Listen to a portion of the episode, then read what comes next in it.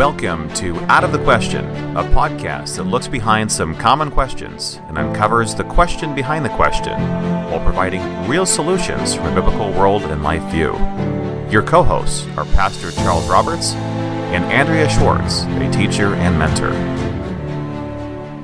Hello, and welcome to another edition of the Out of the Question podcast. Today is Friday, April 27th, as we record this. My name is Charles Roberts. And my name is Andrea Schwartz. Today, we want to take up a topic that uh, has been on a lot of people's minds and in front of a lot of people's eyes, and that is the question of what is fake news? You know, how do I know something I am reading or hearing or watching is real or fake? Uh, that's been uh, in, in, the news, to use the term, quite a bit lately. But behind that question is another, which is how do I evaluate truth? How do I evaluate what is real? So, Andrea, you're ready to talk about what's fake and what's real or not? Yeah, I am. But I think, first of all, we should parse this grammatically a little bit. When we talk about fake news or real news, fake and real are adjectives that, that qualify something else, and the noun is news. So, first, let's talk about what is news? What makes something news? And looking at a dictionary definition will say things that come to light that people didn't know before or things that other people bring to light that they think is important and it also includes the idea that someone is making the decision as to what is news. So, how many times does somebody come up to you and go, Hey, Charles, what's up? What's new? And you say, Nothing. Because do they really want to know that your back hurts or that you stubbed your toe or that, you know, you're having a bit of a spat with your wife or you don't think you make enough money? A lot of times we'll just answer and say, not much, everything's good. So when somebody asked us for our news, we're making an assessment as to what exactly we're going to tell them. And isn't that also true about how news is presented, whether it's on the television or the radio or newspapers, magazines, Facebook, whatever it is. Somebody's making a decision what others need to know. And this is a very ancient topic and subject. We might think of it as something very contemporary, but as far back at least as the ancient Roman Empire, especially in the bigger cities like Rome, for example, if information was to be communicated to the citizens and people of Rome. I don't know the formal Latin title, but there would be a guy who would stand up on the steps of some great building or other, and he would have a slate tablet or something, and uh, with great gesticulations, he would announce that Caesar had done this or the Senate has done that. And so this was the news of the day, and that's how it was communicated. And of course, fast forwarding to many centuries later, when print and the printing press became popular. Newspapers became the means by which information, what we call news, was communicated. And you can go online and see examples of newspapers from many, many decades ago. And what's most striking about it is the fact that there are no images, there are virtually no pictures. It's all print type in very small columns.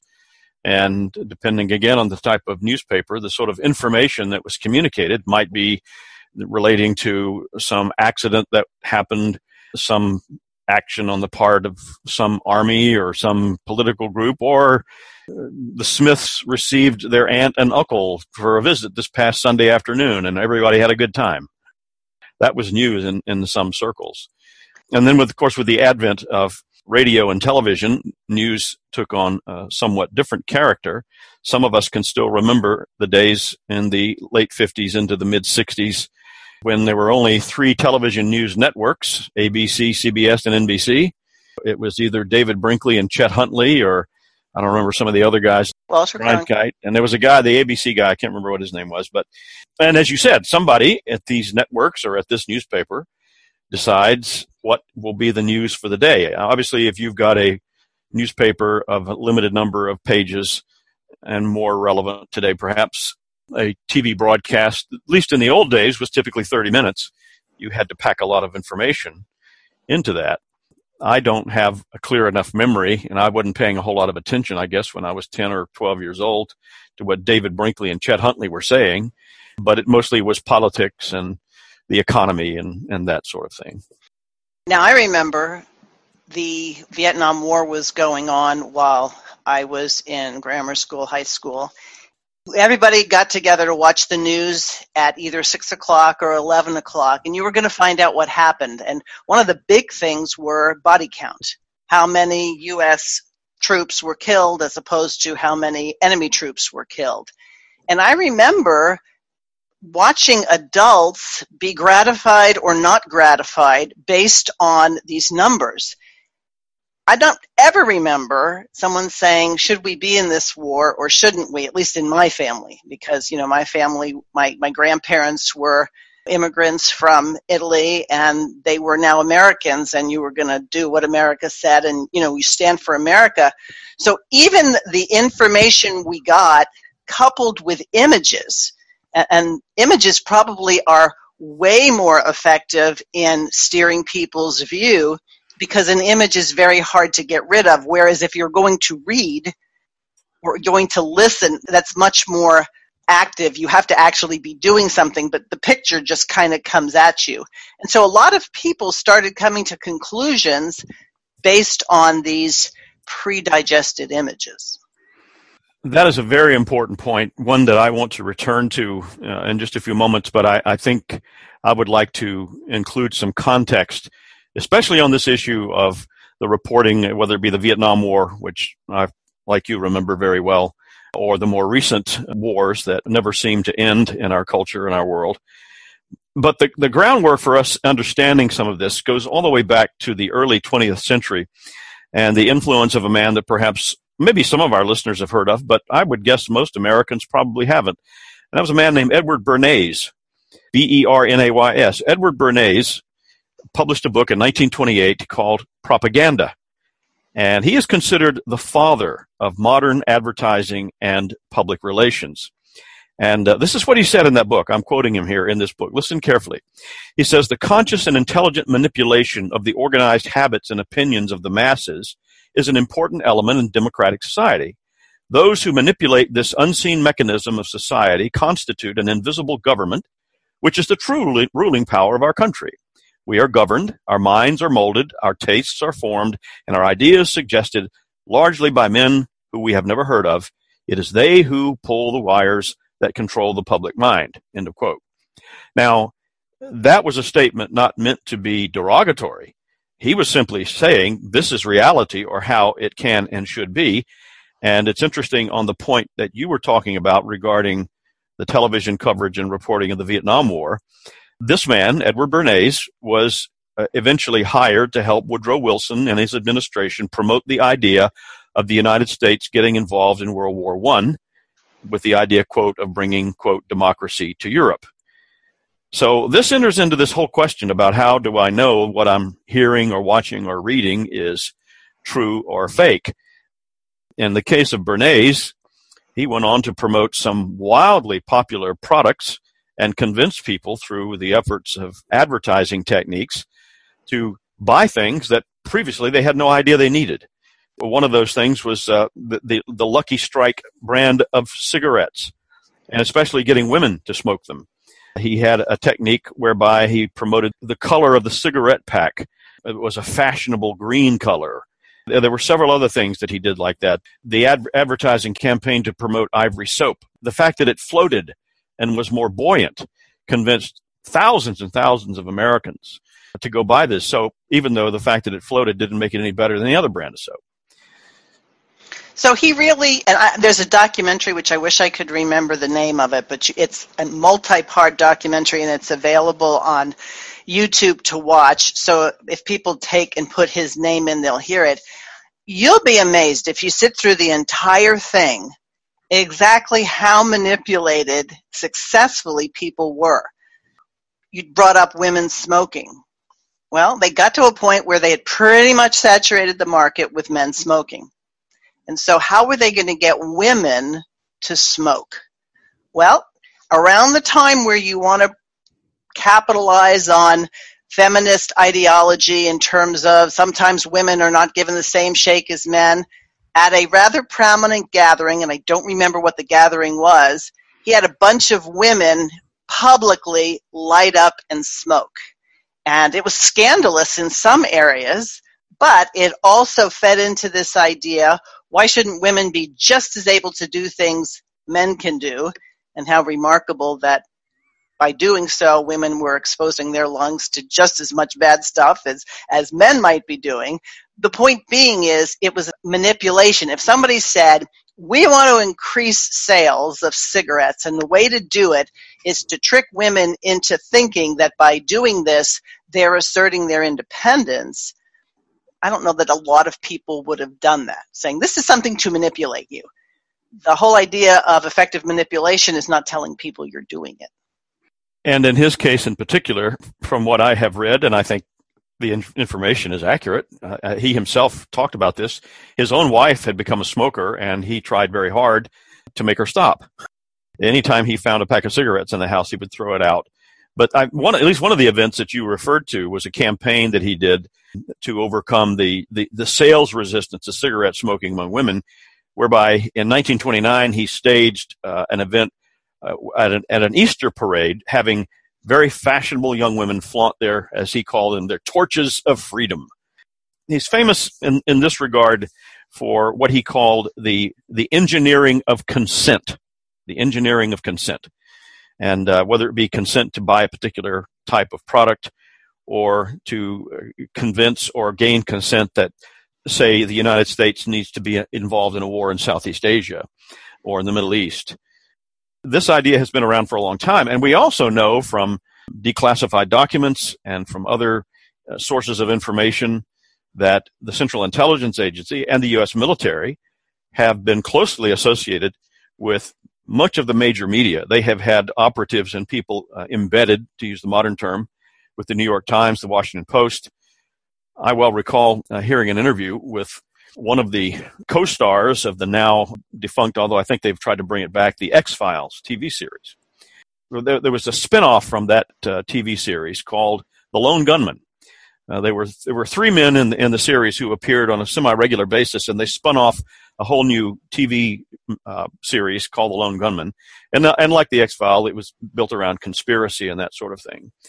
What was most interesting, and the reason I bring this up, is that the very first episode of the Lone Gunman spin-off series had to do with terrorists flying planes into a building. But guess what? This episode was released months before 9 11. And one of the stars, one of the three men who starred in that series, was interviewed on a radio show, and he said that he knew for a fact that the individuals pointed out to him that there were individuals from the CIA who were on the set during the filming of some of these episodes prior to 9 11. So this becomes very important when we start to consider how do we know what we are seeing or reading is really the truth? And how can we get behind that and find out?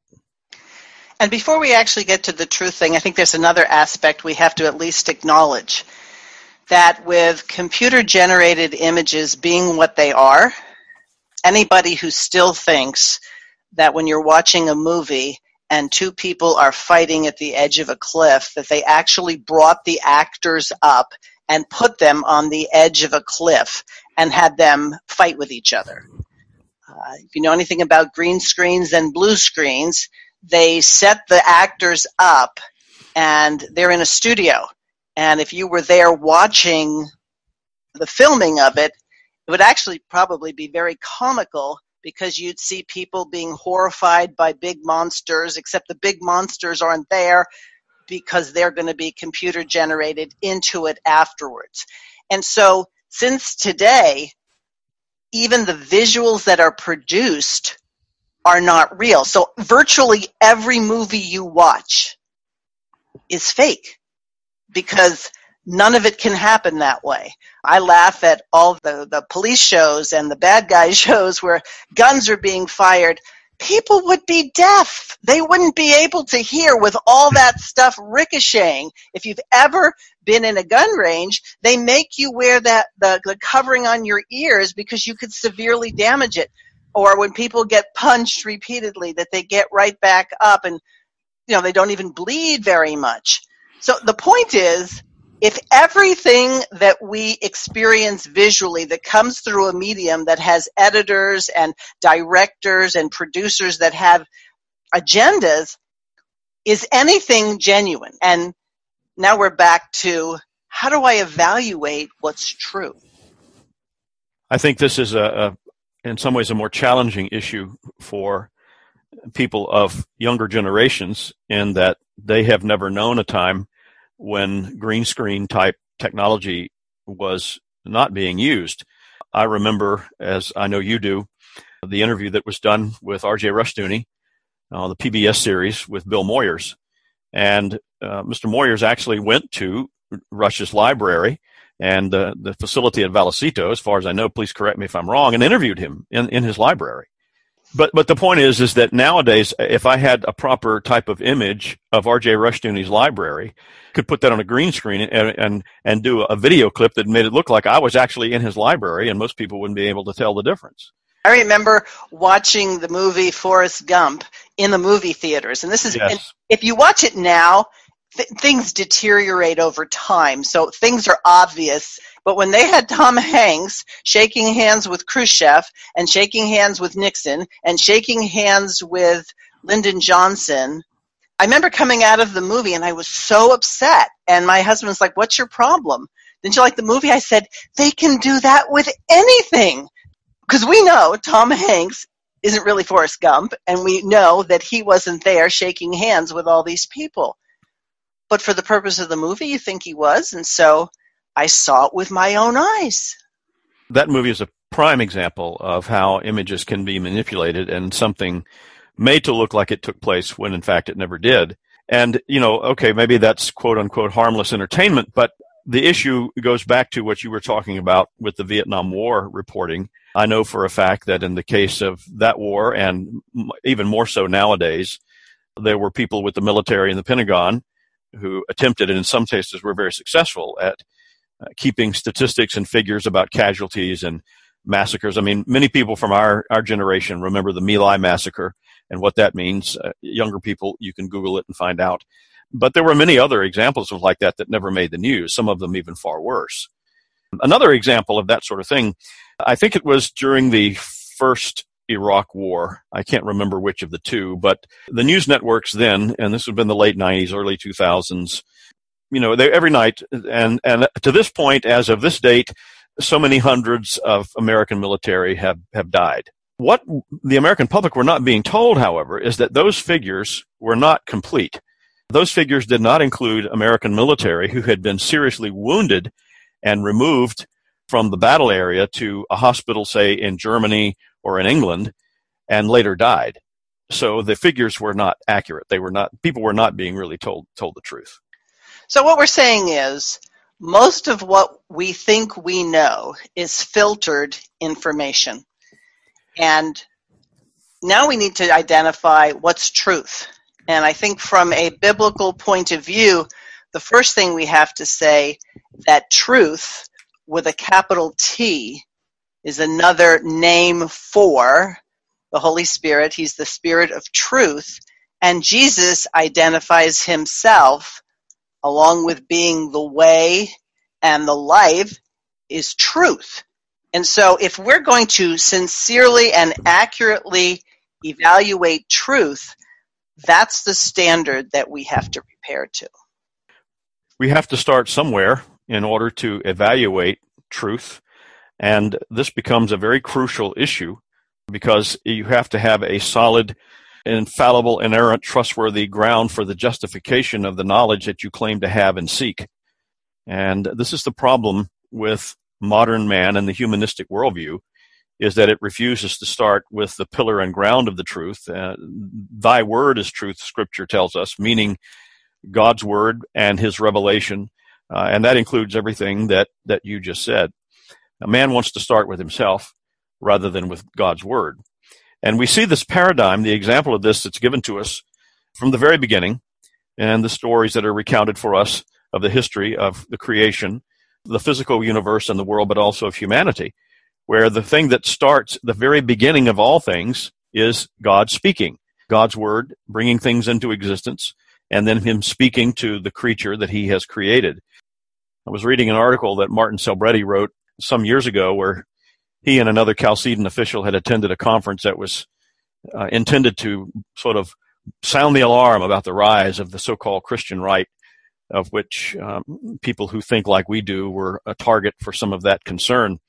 And he quoted an article by Rushdoony in that report saying, where Rush had pointed out the fact that the, these are the differences. These are the two primary differences between these different worldviews. The idea that there is, there is no creator creature distinction. Uh, there is no prior word from God. It's all one and the same thing.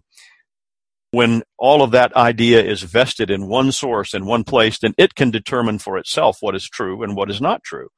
And so therefore, if we want to paint a reality for the population that would lead people to believe that every second or third person you meet on the street is a practicing homosexual when the statistics, the real statistics say something totally different than that.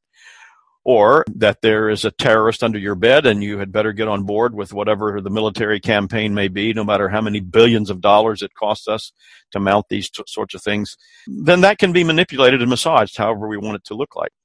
So it sounds like if somebody were going to extrapolate a conclusion from what we're saying is don't trust anybody about anything because how do you know if somebody's saying it's true unless you personally can verify it? So some people might say, I know there's an Eiffel Tower because I've seen pictures of it and I haven't been there, so maybe I'll say there is no Eiffel Tower, except maybe I know people who have been to France and they say they've seen the Eiffel Tower. So what do you say to somebody who doesn't have the ability to go ahead and verify everything to be able to evaluate what's true?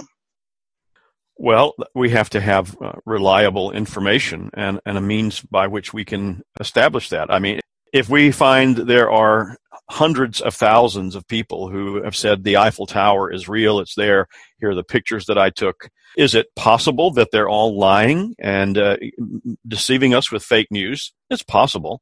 Is it probable? No. Under those circumstances, it isn't.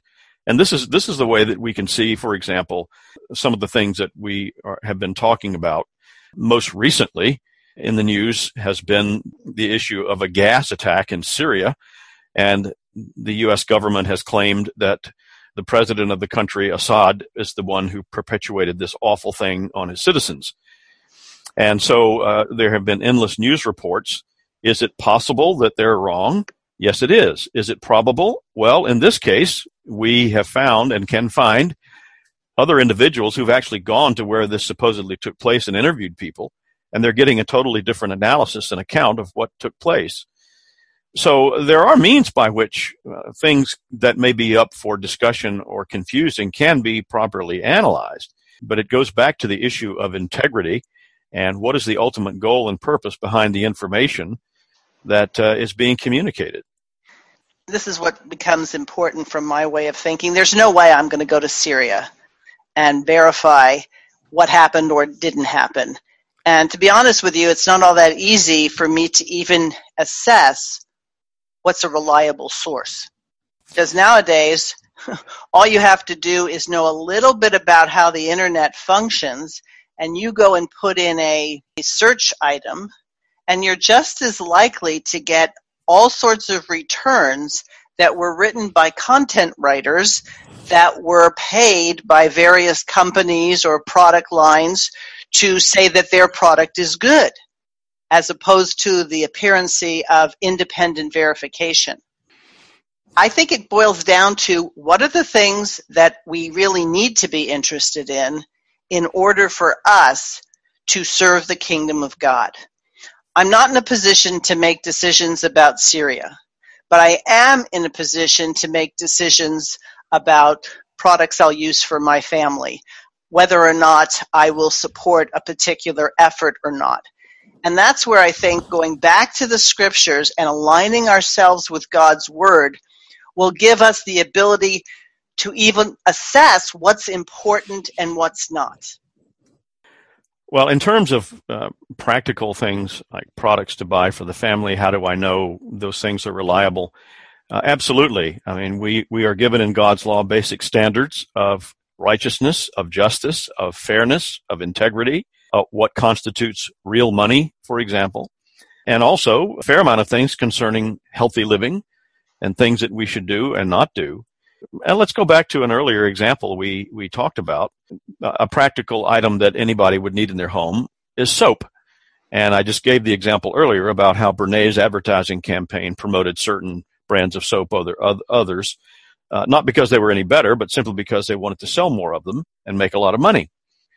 The idea was uh, promoted that if this one has more buoyancy, it's better. Another thing were Dixie cups. Most people didn't have disposable drinkware at that point in American history, and so the idea of a disposable throwaway cup was a revolutionary one in one sense. And so uh, Bernays floated the idea that these things were more sanitary. That if you had the old cup laying around that you couldn't throw away or you didn't wash every five minutes, you were probably creating an environment that would create grave danger to your family. And so the disposable plastic or paper cup became very, very popular. But any, all anyone had to do was to sit back and say, well, now wait a minute. Uh, I haven't had these disposable cups and my family has been healthy and fine. So I think the, the, the way that a lot of this so-called fake news, misinformation, disinformation, false flag things, which I, I, I want to bring up in just a moment, the, the way that these things have been successful, apart from the advancement of the technology to be able to make it look more real, is the fact that people have lost the ability to think critically and to analyze things. And so the promotion of these things had to wait for the advent of a time where the population has been dumbed down and lost this ability, and it's been easily manipulated by images. You know, we uh, we have spent some time talking about education and I have mentioned in a previous broadcast how all of my early education was done in government schools and public schools. And it's been very striking to me to notice that in recent decades, public schools, you look into, if you, you know, go into a classroom or you see a, a news report, we're in the fourth grade classroom of Miss So-and-so at such and such school. And you look in the classroom and it is almost completely, the, the room is almost completely covered with images and pictures and murals and all sorts of things like that, which in an earlier age, you didn't have that. You might have had the alphabet across the front of the, the room, maybe a picture of George Washington and Thomas Jefferson, but none of the kind of heavy overdosing of images, which is the same thing that we see all around us in the culture. And people are more easily manipulated by pictures and images and impressions than they are by words and facts. And so when we talk about what's fake and what's real, that's going to have a reference point. I often, in trying to convey the idea of presuppositional thinking, in other words, people already have made some sort of conclusion. They're really not blank slates.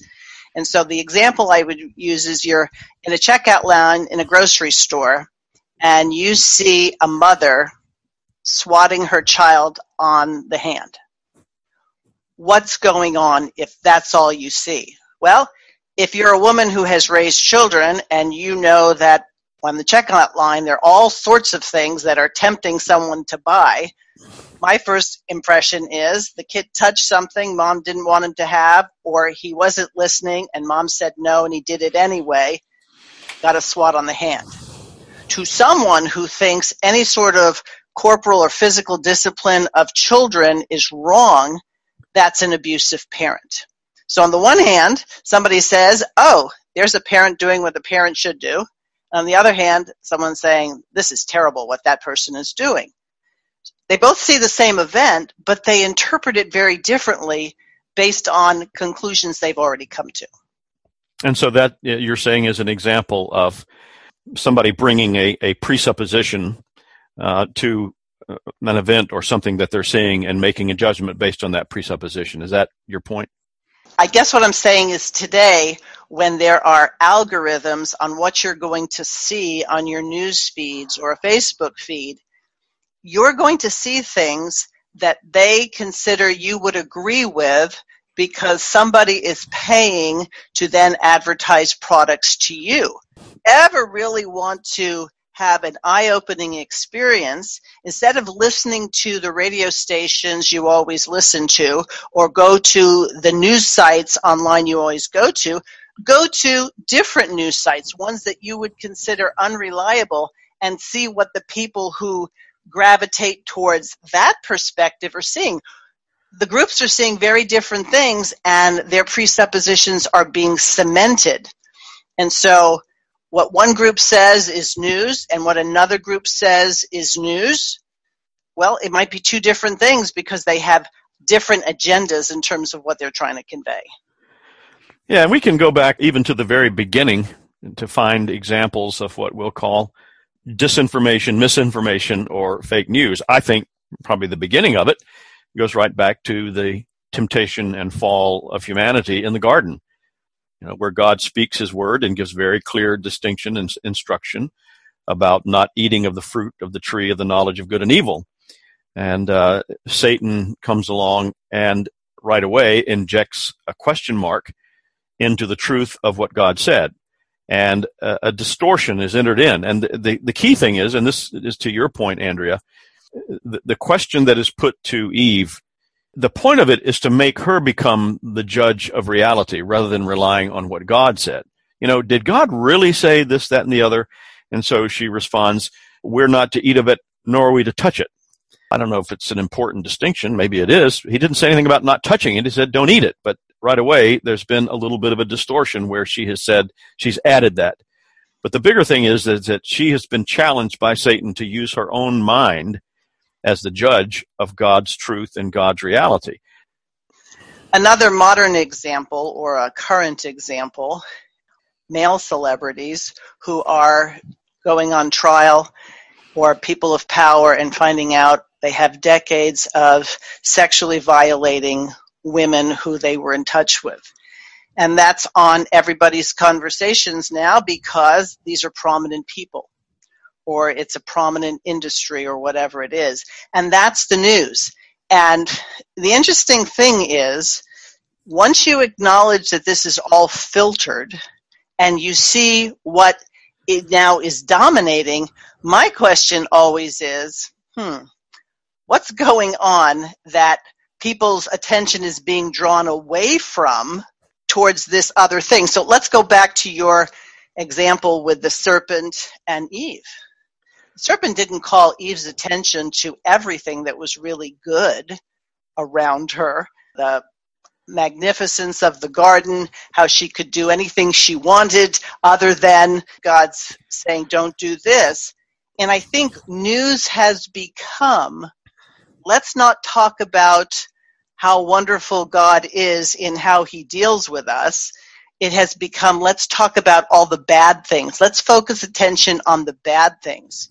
So for every person who has used his position of power to dominate and subject other people, how many people don't do that? But that's not news. It's kind of like man bites dog is the news. Dog bites man isn't because we expect dogs to bite man. So we won't talk about that. We use the example of the uh, grocery store line, uh, being in the line at the grocery store. People may recall, and you can still see this to some extent, but as you're standing there in the line, you would look over and there would be a rack of TV Guide and the, the National Enquirer and these sort of yellow journalism type publications with outlandish, nonsensical stories that nobody took to be true you know, woman gives birth to alien babies with pointed ears. You know, uh, um, UFO lands on the White House and president welcomes visitor from the planet Mars. These kinds of ridiculously nonsensical things. And, you know, the stories would be crafted and made to look real, but everybody knew it was just nonsense. But nowadays, you see, people don't seem to be able to critically assess and make those kind of distinctions because the, the groundwork, the foundation of what truth really is and that there is objective truth, true truth, has sort of vanished. And the starting point is that uh, we said a moment ago, God has spoken. God has revealed himself. He has spoken his word, and that is the foundation of everything else and by which everything else is to be analyzed. Does that mean in a truly godly society there should be no news broadcast? Certainly not. Of course there could be a, a news broadcast. But the, the top shelf part of the agenda for the news broadcast is telling the truth of properly putting forth what the subject matter may be, if it has to do with a particular event or, or whatever, then there is integrity and, and righteousness brought into that process. But the problem today is that people, uh, the, the, the news is largely dominated by things relating to the state and its projects and its um, its connections with the entertainment industry uh, and that sort of thing. The Bible says wisdom begins with the fear of the Lord. And then after you obtain wisdom, there's understanding, there's discernment, there's integrity that goes along with all of it. Something might be true, but is it really necessary that the whole world know about it? Again, if you're trying to shift people's attention in a, in a particular direction, then everybody needs to know. And in terms of sexual abuse, misbehavior, I don't know too many people, especially those who were converted in adulthood, who don't have sins that they're well aware of in their past. And someone discovers a sin of someone's past without any context of repentance, restitution, or things of that nature, we can make what somebody did when he was 17 years old as if now that he's 57 years old, he's the same person. And so the whole idea that says we know everything about a person because I read it or I saw it doesn't even begin to ask the question has that person repented of his sin? Has that person tried to make restitution and restore the situation? Since these are not elements that secularists will really care about because it won't sell, their, their advertisers aren't going to say, oh, yes, I'll, I'll, pay money for you to talk about how somebody repented of his sin. We're, we're not going to see that. And then we're, we're now evaluating things outside of a biblical context as opposed to within one. Absolutely. Who among us is without sin? Even if we were converted young in life, we still face that same challenge. I remember many years ago when Alexander Solzhenitsyn was still alive and he had been exiled and kicked out of the Soviet Union. He was invited to Harvard to give a speech. I think it was in 1978. I happened to land on the TV channel when he was doing it live, of course, speaking in Russian. And that speech was eventually published as a little booklet called A World Split Apart.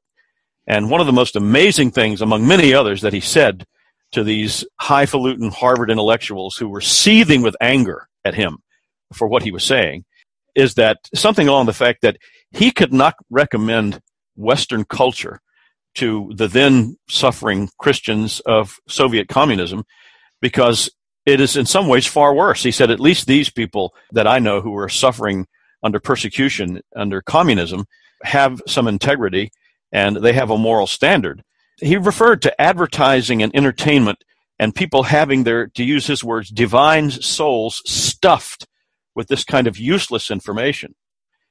And for somebody coming from a culture that was very different, where at that time at least they didn't, and I mean, 1978, nothing like it is today in terms of this overload of this type of stuff.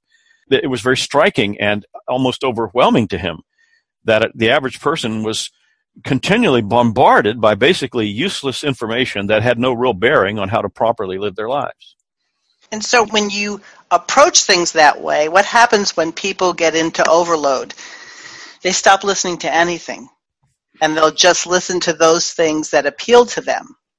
Now, you mentioned something earlier that I really don't know if you want to get into, but if you do, I, I think it'd be a good time to talk about it. You talked about false flags and how false flag events, or at least what's deemed false flag events, tie into the whole idea of fake news. Oh, do I ever want to get into this?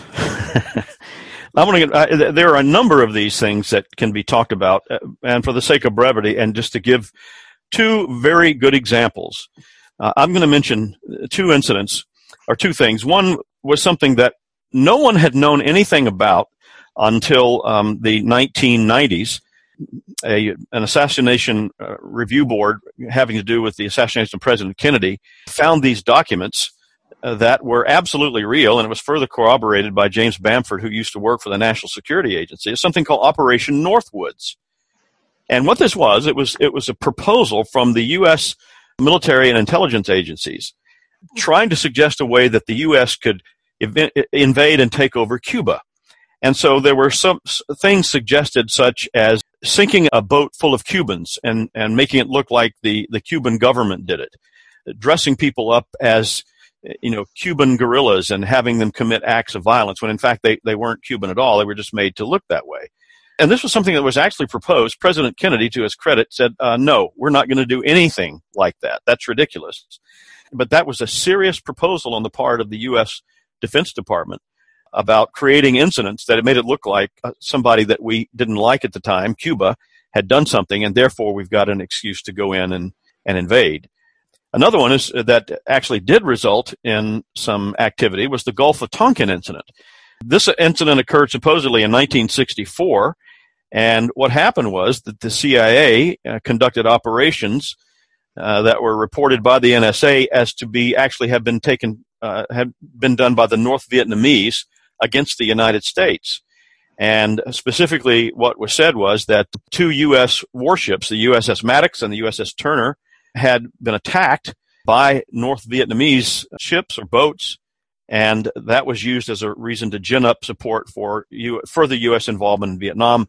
But it was later admitted in de- declassified documents in the year 2005 that both the CIA and the, and the NSA were involved, and they were the ones who manufactured the incident.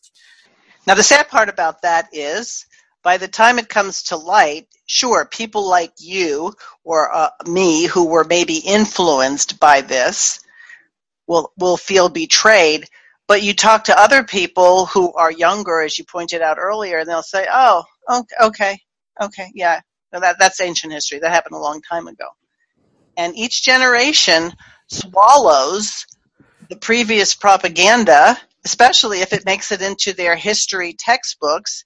And let's face it, textbooks are just one step away from the evening news. This is pre digested information that somebody has made the decision this is what's important to know.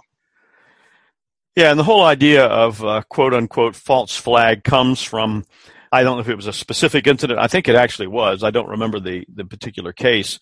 But the idea that, especially when you had more naval um, dominance of the seas, whether it be the Spanish or the British or whoever, that you, you would send out a, a warship uh, and you run up the flag of the country that you want to implicate, and you have them attack one of your own ships without the other ship knowing anything about. Uh, they think it's you know that country X because they're flying the flag of country X the whole thing was done just simply to make it look like they had done it. And in other words, a false flag was run up the flagpole.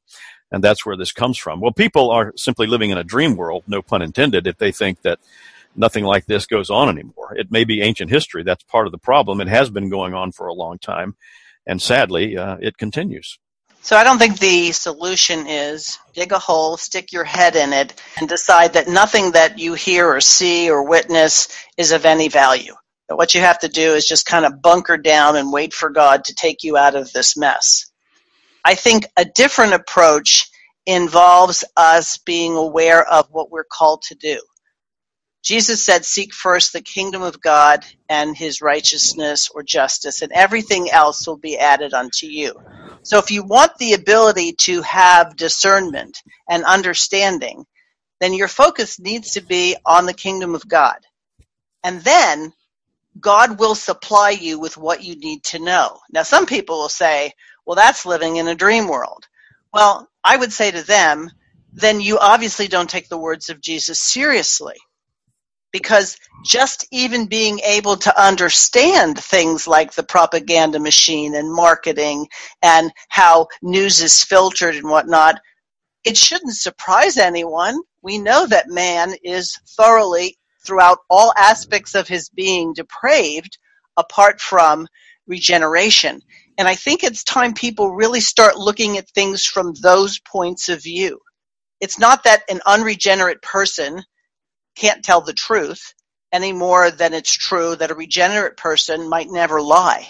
But you'll never have a way to figure out what's true and what's not unless you are standing on the rock. And that rock is Jesus Christ and his law word. And insofar as people have been properly guided and instructed in that law word, they will have a foundation, uh, they will have a reference point by which to analyze and understand everything that goes on around them, including the reporting of news and stories and, and things of that nature. And a basic understanding in, in the case of we who live in these United States of what a constitutional republic is all about and what it looks like and how it's supposed to function is an equally important thing. So, almost without exception, whenever fake news or false flag incidents are ginned up or uh, perpetrated, there is something going on that is contrary to God's word. It is some violation of the basic constitutional principles of the republic that our founding fathers gave us. Uh, in other words, there's some nefarious reason or something going on that is a part of the whole um, false and phony and dishonest project from the very beginning. And people who are properly grounded in God's truth won't be doing things like that, at least not with impunity. Uh, there, there will be some accountability.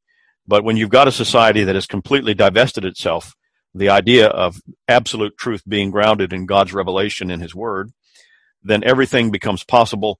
Or to put it in another way, then some other standard will be the, the thing that defines what is true and what is false, and everything will be up for grabs. I remember a, a statement that was quoted from, from the great George Orwell novel 1984 you know, one of the things that was continually going on in that story was that the uh, the state was was supposedly constantly at war with these other quadrants uh, or sec- sections of the world, and the statement was, "The purpose of the war is not to win. The purpose of the war is that it be continuous." Unless somebody will say, okay, so Charles, he's just a conspiracy nut. Conspiracies everywhere. Well, there's two things I have to say to that. Number one, the funny expression, just because you're paranoid doesn't mean people aren't out to get you. So you could be seeing things behind every bush, and you're right 2% of the time, but that 2% of the time might be injurious to you. But just in case somebody thinks the whole idea of conspiracy is unbiblical, I'd invite them to read Psalm 2. Psalm 2 tells us there is this conspiracy. It also tells us who wins and who has the upper hand or the ultimate hand in all of this. So anybody who thinks that if you're dealing with a sinful world that has not bowed the knee to Jesus Christ, that you won't get falsehoods, that you won't get deceptions, then they're not living in the real world. They're living in the unreal world, in the fake world, because the real world is the world of God and his law where his word doesn't return to him void. And his justice prevails. You know, it, in having these kind of discussions, maybe, as you said, we need to point out and remember that however powerful uh, fallen humanity may appear with its technology, its missiles and bombs and tanks or whatever it may be, humanism is doomed never to defeat God's kingdom. Amen. That's so true. And I think that's where we walk by faith and not by sight. Especially since we've just described that walking by sight, sometimes somebody can have contrived an image to make you think something is true when it's not. That's that's correct. Well, hopefully we've plumbed the depths of this uh, topic in a profitable way for our listeners. If folks would go to the chalcedon.edu website and click on the resources tab, and if you would search for this article, the following article that I'm going to recommend by Martin Selbrede, it's called Examining the Agenda of Secularism. It's published September 1st, 2005. Uh, there's some very interesting and I think helpful uh, things there. It doesn't deal directly with what we're talking about, but there are some parenthetical or tangential side issues that are brought up in this article that are highly relevant to what we are discussing. And, and uh, maybe uh, if people did go to YouTube, as I said, and looked up Bernays and watch the series of videos there, they'd get a lot to consider. Yes, thank you. Edward Bernays, uh, B E R N A Y S. And you can still get his book Propaganda. Read it for yourself, what he had to say, and, and you can see how uh, a lot of what, most of what we're dealing with today on this topic comes directly from those ideas. We yeah. want to thank our listeners for tuning in today. Uh, we'll be back next time with another uh, edition of Out of the Question podcast where we seek to go behind the questions that people have that are on their minds today. Thanks for listening to Out of the Question. For more information on this and other topics, visit www.kingdomdrivenfamily.com.